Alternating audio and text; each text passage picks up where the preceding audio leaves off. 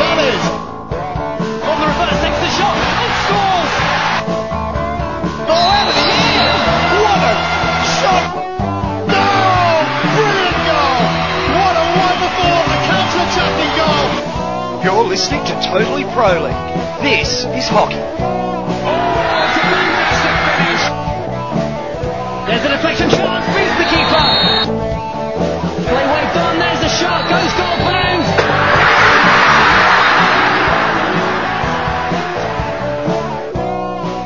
Welcome once again to Totally Pro League, the show that's all about FIH Pro League hockey.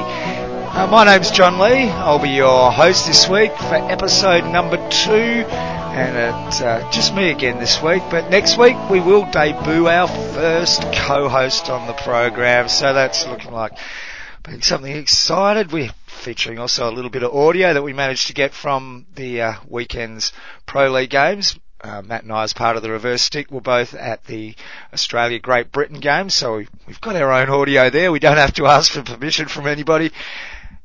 And uh, yeah, there'll be little changes, as I mentioned last week, as we move ahead with this podcast. Try and get it perfect, if ever that's possible. Uh, so if you have any suggestions, or there's things you'd like to hear, or there's things you'd rather not hear, perhaps my voice, for instance, um, send them along.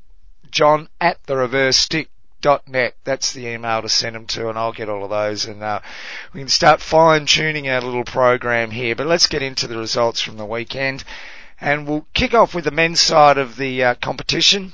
And first up, Spain took on Netherlands at Estadio Betero in Valencia. Another 11am start there. And uh, wow, what a fascinating game this was.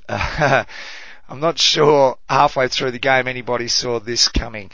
Uh, final score of three all, a draw, so one point to each team, and then in the shootout, the Spanish got over the top of the Netherlands for that bonus point. 3-1. Looking at how the game panned out now, at the end of the first period, the Dutch got off to a very good start. They were 2-0 up. Uh, the first goal coming in the 12th minute, number 25, Thierry Brinkman, guess who? Uh, slotted home a field goal and they followed it up in the 14th minute, just two minutes later. Number 16, it was Mirco Pruijser. Gee, if you could have picked two blokes that might have scored for the Netherlands, you're not going far wrong with those two. Two field goals to take the score into 2-0 at quarter time. Uh, Spain picked up their game in the second quarter. Uh, kept the goal, well, kept Netherlands goalless, but couldn't manage to put one on the board for themselves. Now, this is one of the games where there appears no statistics, so I'm sort of flying a little bit blind here. I've seen some of the highlights, but it's hard to get a, a real feel for the game, except from uh, the details I have in front of me. Um, so going in into halftime 2-0 up, Netherlands would have been thinking, well, we're in the lead, it's ours to keep, and but 2-0 is the worst scoreline in world sport. For many reasons. They did increase their lead though in the third period. The Netherlands scored in the 38th minute through number 34. It was Jelle Galema who uh, picked up a field goal there. So three field goals to the Netherlands. Uh, but Spain hit back just before three quarter time. Number 25, um, Quemada picking up a field goal. So 3-1 was the score going in at three quarter time. All field goals, it must be said. Um, and the, the fourth quarter pretty much started out uh, as the rest of the game had been. Uh, Netherlands generally controlling the game. However, Spain have this uncanny knack, don't they, of just turning it on for long enough. And they certainly did that in the third quarter. Um, in the 51st minute, it was number 22 for Spain, uh, Albert Beltran, who managed to pick up another field goal. That made the score 3-2, and then what must be said, a frantic last couple of minutes. Uh, and Spain in the 60th minute plus, the end of the game essentially, uh, penalty corner, and number five, it was Marc Serrahima, who got the uh, stick on the ball and sent the game into overtime. As I said, in the 60 plus minutes. So whistle had blown and uh, taking that short corner. So once again, two of the three games that uh, Spain's played in, they've uh, been attacking at the end of the game, managed to score a goal and take the game into uh, a penalty shootout, which they won. Uh, amazing scenes there. It was a good shootout for Spain, um, and for their goalie, Kiko Cortez, um, Sergi, Sergei Enrique, uh, Lani Xavi Lleonart and, uh, uh, Josep Romeu all managed to score goals for the Spanish while only Jorrit Croon could get the ball past Kiko. And I'm sure that would make Kiko Cortez the uh, Matt Allen shootout player of the game. Uh, intriguing game and certainly one from, and reading the social media posts as it was happening, I couldn't get near a TV screen unfortunately. Um, certainly the, the Spanish turned it on. No one saw it coming. I think many people after that third goal went in in the 38th minute were expecting that, you know, that uh, they just keep rolling on. But credit to Spain, and as I mentioned, they're proving that they've uh, it's it's in them. The Spanish, the the big comeback, and uh, that frantic final minutes, um, couple of minutes. Uh, Sergei Enrique picked up a, a, green card in the 60th minute, and, as did Mirco Pruijser. So both of those players were off the field when that final goal was scored. You can't say one team got more of an advantage out of that than the other, perhaps. Uh, fascinating game. We'll find out what it means table-wise a little bit later on. Let's move on to the next game, which was uh, played at the Ngā Puna Wai Hockey Stadium in Christchurch kicking under, getting underway at 7 p.m. local time there. And it was New Zealand versus Germany. And, uh, as probably predicted, the Germans were a little bit too strong for the New Zealanders. They opened the scoring just after half time in the 32nd minute. It was uh, number 22, Marco Miltkau, who uh, managed to score the first goal there, a field goal. And they struck again in the 40th minute with a penalty corner to number 9, Niklas Wellen took a 2 uh, 0 lead into uh, three quarter time after having been nil all half time and uh, a couple more goals, one to each team in the final period. New Zealand picked up a goal in the 49th minute to number 22, uh, which is Blair Tarrant, their captain. Uh, a field goal there, and at that point you were probably thinking, wow, New Zealand get another one, it's on. But the Germans managed to stand fast and got the clincher, it would be said, in the 56th minute. And again, number 22 this time for the other side, and it was Marco Miltkau who uh, managed to pick up the double there for Germany as they took out that game 3-0. Um, certainly when you look at the statistics, the game was very much in favour of the Germans. 21 circle entries to 12, 12 shots on target to 7, and 64% of uh, the possession, a staggering 74% in the first quarter there, uh, when they didn't actually manage to score. Uh, it's quite intriguing. So uh, a good good win for Germany. Uh, probably they would have been disappointed losing to the Australians last weekend coming back there with a good win over New Zealand, and it's going to be a long haul for the New Zealanders. You'd think uh, they would be hoping to have uh, picked up a few more points out of their home games, and they've got to head overseas very shortly. So. Um, you know, if they're going to make an impact in this competition, they're going to have to start doing it really quickly. And the final men's game for the weekend was one here in our own backyard in Perth. It was Australia versus Great Britain game we uh, went to as part of the reverse stick, Matt Allen and myself, and it was fantastic to get along there. We'll be covering all of uh, that our pro league experience in the reverse stick podcast, which will be coming out a few hours after this one. And we do have a little bit of audio that we will uh, fit in during the program as well that we took from the press conferences. Um, we'll hear from Adam Dixon very shortly. But first of all, let's get through the game. And it was a 2-0 victory to Australia. They led out after first period 1-0 thanks to a goal to number 25 Trent Mitton after a great run, it must be said, um, from young Tom Craig. And, uh, gee, if you watch him in action, he, it's funny because uh, I'm not sure that he gets around the field quite anonymously at times, but when he goes bang with it, as he did when Australia scored that goal, he took the ball, he ran and uh, no one was getting his way. He's quite a big lad, and he gets a bit of a head of steam up, and he uh, he basically bullied his way through the the British defence and um, set up Trent Mitton for that goal there. That was in the 13th minute, score 1-0 at, at uh, quarter time. Then at half time, Australia had extended their lead to 2-0 thanks to uh, number 9. And that is Jacob Anderson, the new boy on the block, it must be said. He's, he's got a knack of scoring goals. He's uh, pretty well going at a goal a game these days, I think. Well, just under a goal a game. So if he keeps that up for his career, he's going to be one of the legends of the sport. 2 0 at half time, and that's where the game stayed. Great Britain tried desperately to get back into the game, but as you'll hear in some of the questioning in uh, other podcasts like the TRS, um, it's very much the Australian press that held them out. Um, Great Britain had great difficulty getting through, and even though the statistics say Great Britain had 52% of the, the possession over the game, eh, and did, in fairness, have a lot more of the ball, it should be said, than the Australians. They just, most of it was in their back half, and they, they couldn't get any decent penetration on the Australians who just managed to hold it out. They did defend very well. You know, the, the first goal to Australia was almost, it was brutally blunted into them. Um, second goal, it could have been a third as well.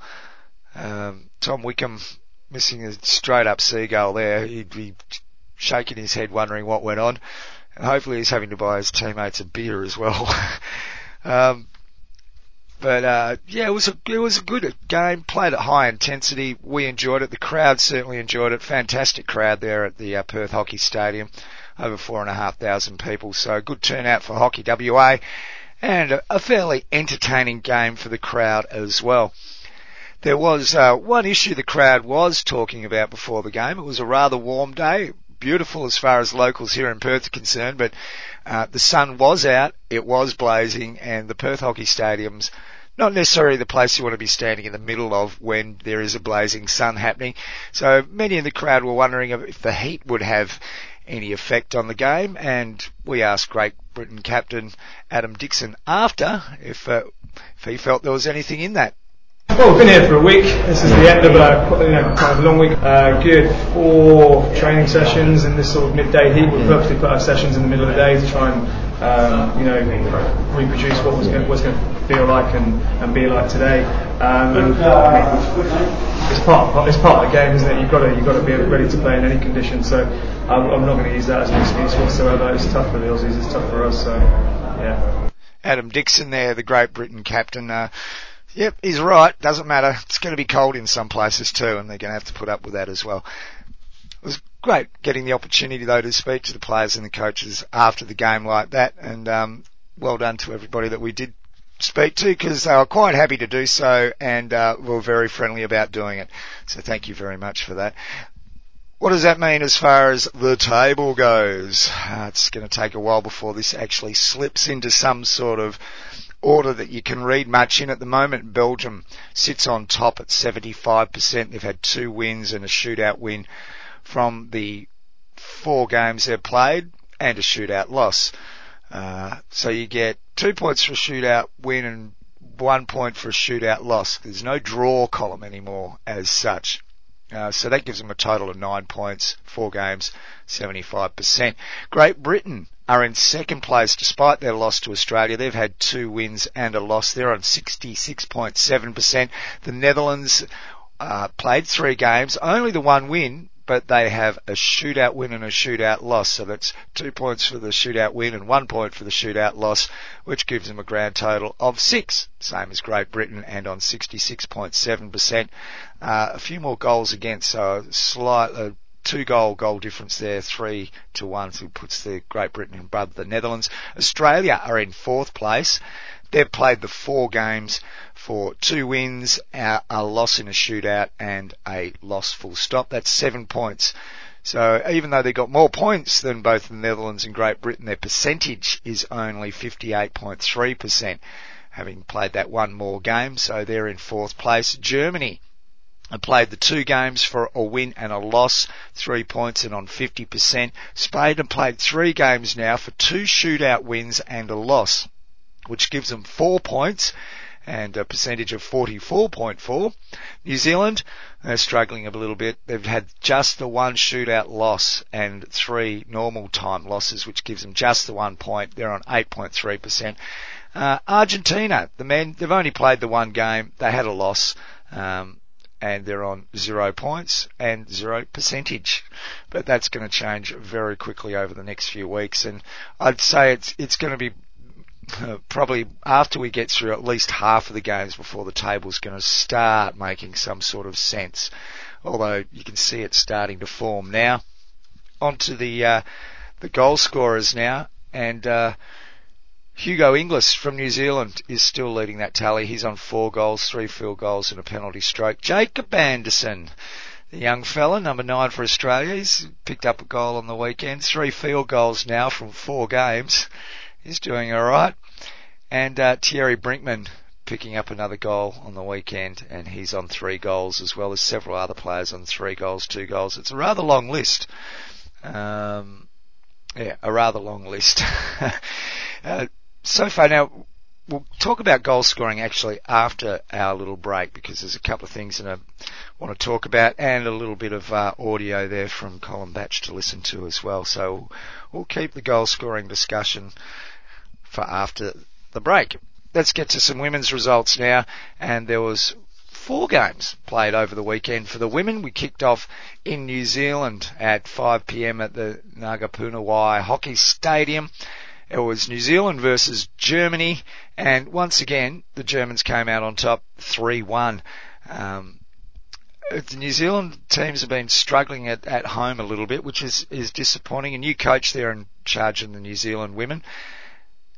And they got off to a good start in the first minute when number six, Amy Robinson, got a field goal leading 1-0 at quarter time where New Zealand, and they'd have been pretty stoked to have got a goal on the board, let alone been leading the game at that stage. Uh, then into the second quarter, uh, Germany started to take control of the match. They scored in the 21st minute, number 12 there, Charlotte Stappenhorst, and then uh, from a field goal and a penalty corner in the 29th minute, number 24 is uh, Pia Maertens, and she scored that goal took Germany into uh, the lead and into half time at 2-1. The third period pretty much belonged to Germany. They scored a, a goal in the 40th minute. Number six from a penalty corner, Hannah Gablac uh, put them ahead 3-1 and there the scoreline was to stay until full, full time. And once again, like the Mets men's game, the statistics pretty much bear out the, uh, the story of the game. 23 circle entries to 14 in favour of Germany. Um, three penalty corners to none. Uh, 13 shots on target to three and a final possession rate of 52% to 48%, including uh, in that uh, first quarter. Despite conceding the goal, Germany had 66% of the possession to 34%. So a reasonably dominant performance, you would think, from the German girls there, and uh, they'd be happy to be taking away the points from that game once again. Uh, not having been successful in the shootout against the Australians the week before. Next game up was well, the game here in Perth between Australia and Great Britain. It got underway at 5:30 p.m. local time, which, as we'll talk about soon, is probably the best time to be playing hockey. That and just a little bit later. And uh, it was a very interesting game. Australia led 1-0 at quarter time thanks to a goal from number 23, Kalindy Commerford. That was in the 15th minute, just on quarter time there. And then in the 23rd minute, Australia managed to extend their lead. Number 24, Mariah Williams with a cracking shot at goal, a field goal. And uh, we'll, we'll, hear some more from Mariah a little bit later on about that. And in uh, the 50th minute, after a very tense middle part of the game, you would say, um, number 32 for Australia, Savannah Pitt, Fitzpatrick picked up a goal, uh, took them to the 3-0 lead, which they held to the end of the game. What would the coaches make out of it? Well, I mean, Great Britain were very much in the game. Possession wise, 58% to 42%.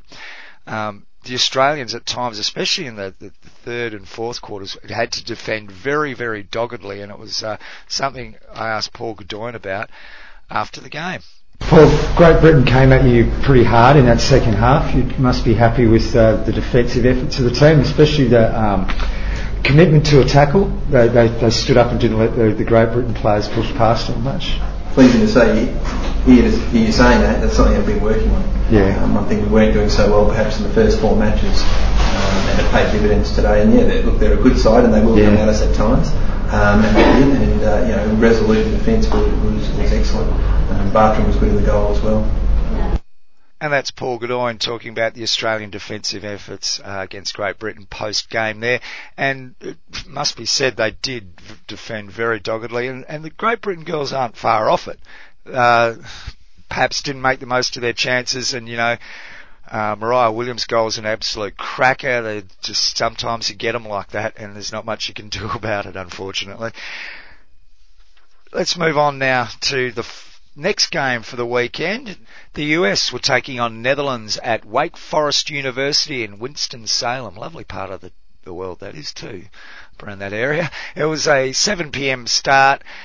And, uh, well, it probably pretty well ended up as most people thought it would. A win to the Netherlands. Scoreline, well, when you're that as good as the Netherlands are, I'm not sure that you can read that much into score lines actually. They won the game 5-0. They came out in the first period and absolutely went bang, bang, bang, 3-0 up. Uh, the fifth minute they got the scoring underway. It was number 12, Lidewij Welten, who managed to get a field goal away and they followed that up with, uh, two more penalty corner goals before quarter time. Number six, Laurien Leurink managed to score in the eighth minute, and then in the eleventh minute, number fifteen, it was Frédérique Matla who uh, slotted away the penalty corner. 3-0 at quarter time. The game was probably all over then, in fairness. But the United States did stick at it, um, certainly after half time. The Netherlands managed to score two more goals before the half to take that 5-0 lead at half time. Uh, a, a field goal in the 17th minute just after the break to number 8, uh, Marloes Keetels, and then number 15 got in the act once again. It was Frédérique Matla with a, a penalty stroke this time in the 25th minute. So a, a good double there to uh, Matla. Should be very happy about that. Uh, as far as the game goes, there was new statistics, and I haven't seen much of that at all, apart from a couple of goals on the highlights. So it's very difficult to talk much about that game. I think a lot is reflected in the scoreline. Uh, 5-0 at half time and same scoreline at full time. We've seen that a few times from the Dutch, especially in the World Cup and Champions trophies where they come out and they go bang and they put the game by, beyond you and then they just play hockey for a while. A lot has been made about squads that different teams have been choosing and blooding younger players and uh, more experienced and better, and well-renowned players being left out of teams, etc. Uh, one thing about the Netherlands team though is they are coached by Alison Annan and congratulations to Annis, Alison for her Coach of the Year gong. Uh, most well deserved. Um, that's, you know that her teams are going to come out ready to go and that's what they do to you. As the United States side of things, well, they know where they stand in the greater world scale of things. The Netherlands are undoubtedly the best women's team in the world at the moment, um, and it gives you a gives you a base to work from, if nothing else.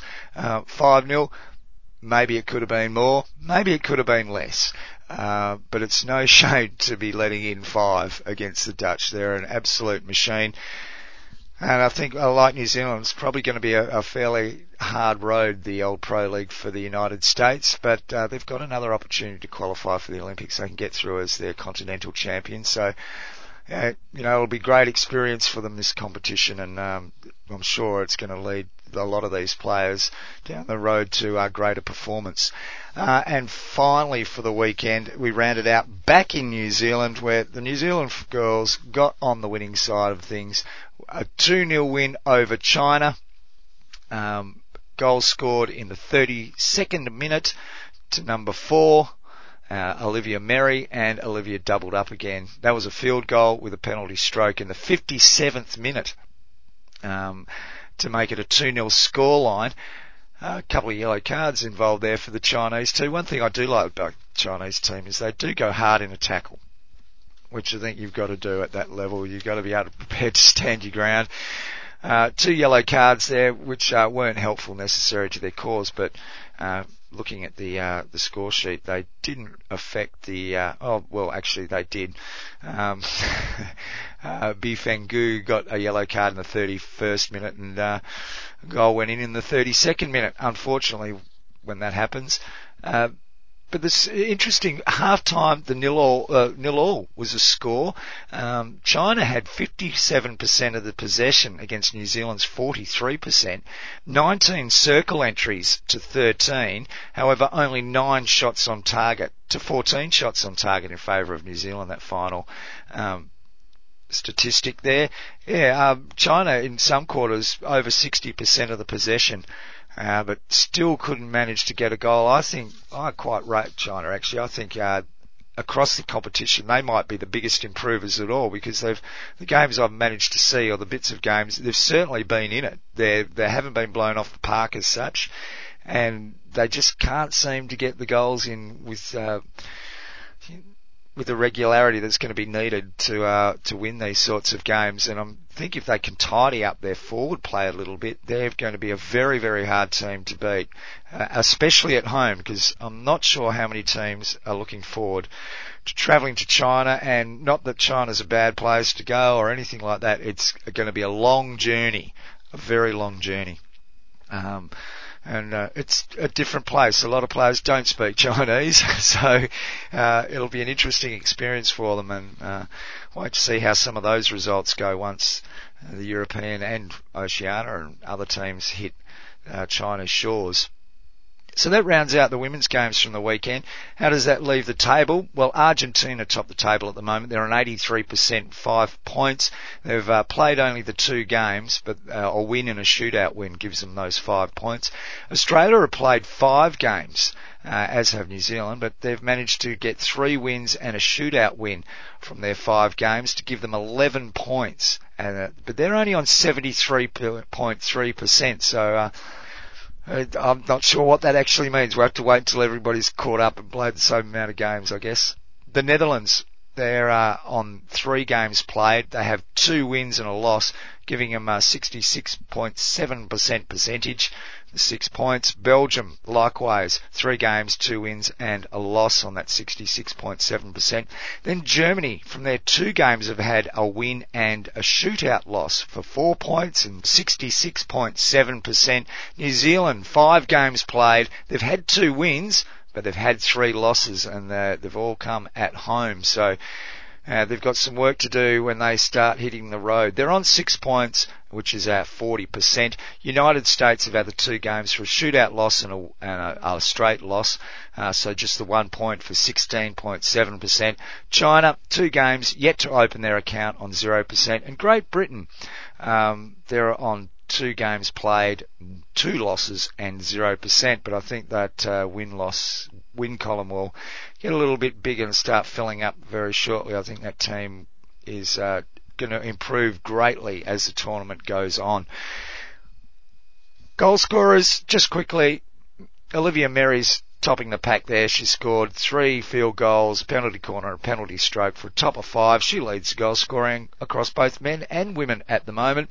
Savannah Fitzpatrick picked up another goal at the weekend to go to two goals, and uh, Hannah Granitzki from Germany has two penalty corners, and there's a slew of players on one or two goals after that. We'll give the top three every week. As I said, more about goals very, very shortly. In fact, after this break.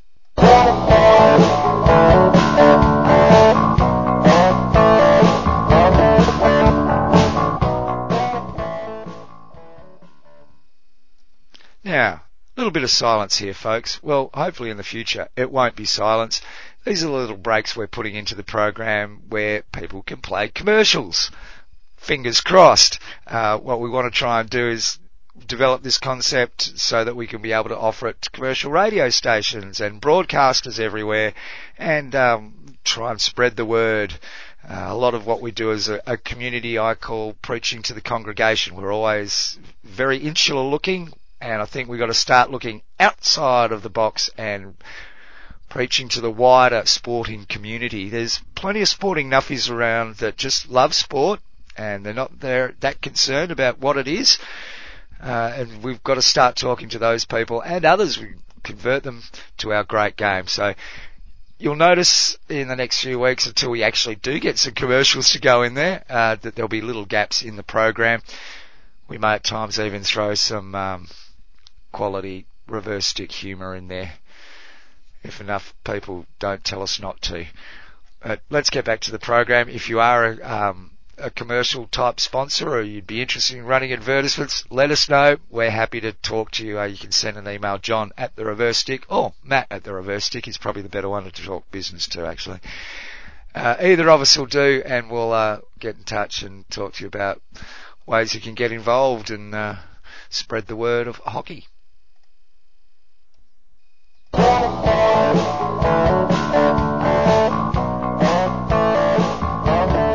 You're listening to Totally Pro League. This is hockey.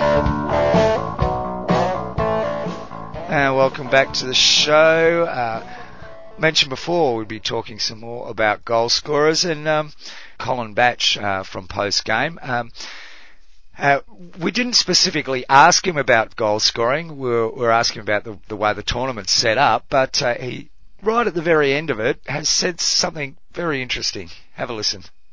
Well, in tournament, everything's rush, rush, rush. You know, you hardly have a chance to debrief before you go on to the next match. Here, you've got a whole week and sometimes two weeks. So it is um, more like, you know, what we would expect if we were playing the winter competition where you play on weekends and you've got all week to prepare and build up and, and train it. So that's the difference at the moment. Um, but you know we've seen some heavy scoring, and I, I was talking to some um, the press earlier in the week, and, uh, and I said I think that'll balance itself out. We saw that today. Whether that continues or not, I'm not sure.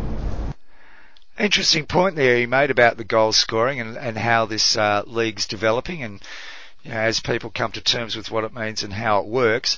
Uh, Going back to the statistics there for the women, uh, we mentioned that their goal scoring average was way down on the men, but it uh, remained across after those four games across the weekend roughly the same, about 3.3. In fact, I think it might have gone up fractionally. I think it was about 3.18 or something last week. They've scored 43 goals across the 13 games played, 27 field goals, 13 penalty corners, and three penalty strokes. For the men, things have dropped slightly. There was only the uh, three games played across the weekend, uh, but after 12 games, they've scored 77 goals in the men's competition, 59 field goals, 17 penalty corners, and just the one penalty stroke. And that uh, those just those three games have managed to drop the average down to 6.4 goals a game. So it'll be interesting to see, as Colin says, will the competition develop to the point where those goals start to dry up. We'll keep an, eye, on that and that average because that's uh, nearly a whole goal per match average drop over just those three games. Yeah. Anyway, it was just something that came across, came to my eye. Have to have to wait and see how that all turns out. Now, um, when we're speaking of goals, we mentioned Mariah Williams before uh, and her goal. Uh, this is what she thought about it. A lot of the pundits in the uh, the audience, it must be said, uh, were quite struck by it, and um, many of them were glad they weren't standing there. It's been a long break off for you. Now you come back, you can't stop scoring goals. I wouldn't say can't stop, but I don't want to stop. So yeah, it's been a long time out, but happy to be back out there. Uh, somebody suggested to me in the crowd that you make a pretty good cricketer as well with, uh, with the finish that you had today. Yeah, it was a cricket shot, wasn't it? But I never played cricket, so. We don't want you to either. No, stay with hockey. It was a cracking shot, and do stay with hockey, Mariah. We need as many hockey players as we can get, and uh, she's a very good one. Now, I do love mentioning the fixtures because I believe that one of the uh, the key components of making this competition a success will be the fixturing, and I'll reiterate the fact that I don't want to sound like I'm having a crack at the fixturing as it stands because it would be a nightmare to try and organise, and uh, it's going to take some time to settle down. Perhaps if the competition lasts that long, two or three years before we actually come to some sort of fixturing that is starting to suit everybody. And I'm not talking about um, you know issues like oh, I had to wake up at four o'clock in the morning to watch my team play. Well, you're in a global competition, and that's going to happen sometimes. You're having to do that to wake uh, for one game, uh, not a whole tournament. So bear that in mind, and it's going to work that way sometimes for people. Uh, some of the fixturing issues that came out of the weekend, though, were talking to members of the crowd, was the fact the women's games are be playing before the men's. Now, oh, I know I could get into trouble on this subject. My stated personal opinion is I don't care. Uh, it doesn't worry me either way. You want to play the men's first, the women's first, whatever you want. We've got two games of hockey. Uh, but for some people, they felt that uh, there's something about the um, the energy, I suppose you'd call it, of the men's game that was noticeably different from the women's game when the men play first, and almost as if there was a little bit of a come out of the game. Uh, that's not my opinion, but it was certainly an opinion that was very prevalent in the crowd. They would much rather have seen the men play after the women, not before something worthwhile maybe to take on. I'd like to know what other people think and what you out there think, whether it makes any difference whatsoever. John at thereversestick.net. Send us an email. Let us know your opinion or get on the socials. The Reverse Stick at Twitter or Facebook or apparently Instagram, but I'm not that tech savvy enough. That's Matt's side of things. Um, yeah, so we'd like to know what you think. Is, is that the way we should be going? Men before women, women before men? Does it not make any difference, such as in my case, not really bothering? Love to know what you think, but certainly amongst the crowd on the weekend, that was a thought, and also the timing of the games. Many thought that uh, 3:30, although that's a um, a traditional start time here in WA for hockey, that's a traditional winter start time. Uh, many in the crowd thought that the the women's game should have been played at the same time at the 5:30 time slot. Sun's just starting to go down. The heat's come off the day. Any of you that saw the vision, it, it was a wonderful, fantastic atmosphere. And then following the women's game, the men would come on round about 7 p.m. just after 7 o'clock. Uh, full game under lights, gorgeous conditions it would have been too, just perfect temperatures. Uh, that was a feeling of many in the crowd that we were just slightly early. Now, I'm not sure what that's driven by, whether the broadcaster drives that, the FIH, Hockey Australia, whoever does it. Um, I'm just, I'm just a messenger. These, these were the voices from the crowd and the people we were talking to that just seemed to think that the fixturing was slightly off. And once again, I'd like to hear from people across the globe about how the fixturing is in their countries. I mean, it seems odd to us here in Australia that they would be playing games at 11 o'clock in Spain, 11 a.m. in the morning. But for the Spanish, that may be absolutely the thing to do. Of course, why not? Why wouldn't you?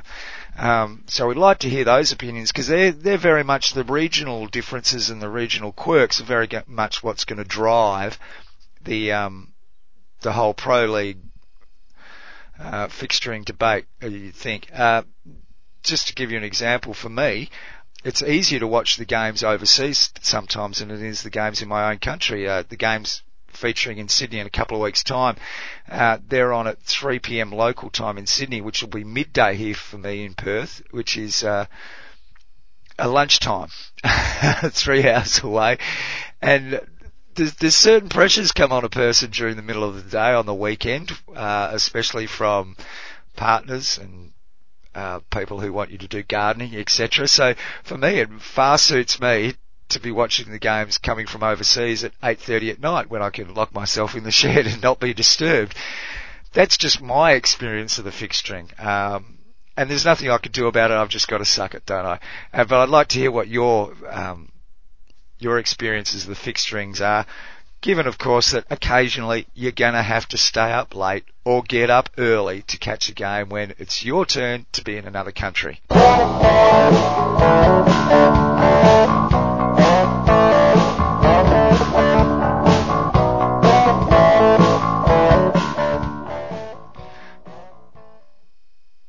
Just another one of those quiet bits, folks, where you can slot your commercial, advertisement, sponsor announcement, anything you like. Send us an email, john at thereversestick.net or matt at thereversestick.net.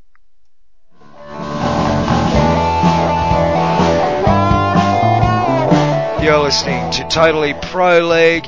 Time now to take a quick look at what's coming up in uh, this weekend's games. Just the two games for the men. They're both happening at CeNARD in Buenos Aires. It's uh, Argentina taking on Germany and the Netherlands. The first game on the Friday will be played at 7 p.m. That's the 22nd, 7 p.m. local time. That's Argentina playing Germany. Uh, almost a local derby, that one. Boom, boom, one for the history buffs.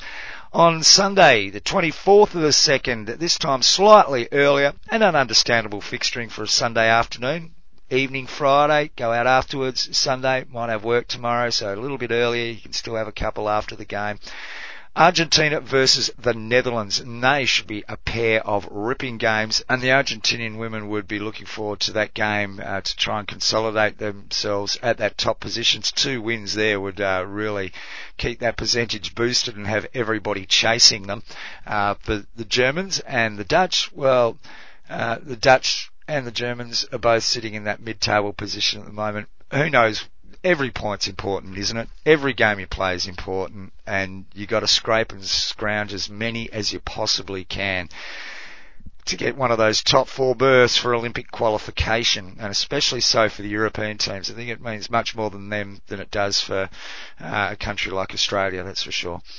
Now, squeezed in between those two games are the Friday uh, Argentina versus Germany, and on the Sunday it's Argentina versus Netherlands. Uh, squeezed in between Great Britain will be taking on China at Wujin Hockey Stadium in Changzhou. Um, and we asked Mark Hager what his expectations for the tournament were. China up next for you. Yeah, good luck to the girls. I'm unfortunately not going on that one. Um, I have to head back to Auckland to try and sort out my work visa. So I said to them, oh, they'll probably win that one next week. Yeah, they'll probably win that one too. Oh, look, it's going to be a big test for the Great Britain girls. China at home are going to be a very stern test. They've flown straight out of here from Perth on Monday and they're flying straight up to China. And Changzhou's not exactly uh, the hub of Chinese activity. It's a bit of a travel to get out there. It's a journey. So uh, it'll be a great experience for them. Um, I'm not sure if they'll be able to get that win though. It's going to be a close game. They were very good here in Perth last week, but the Chinese have, are not far off it. And at home, it might just be uh, the boost they need. So, looking forward to those games. I'm really looking forward to seeing the uh, the, the Argentinian games there. That's uh, very much going to help shape the tournament in many ways, those games, as certainly the early stages of the tournament.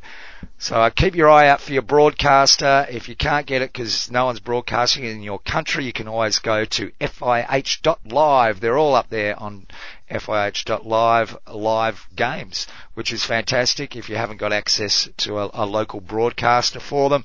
Um, Many people are getting great coverage of the Pro League through their local broadcasters.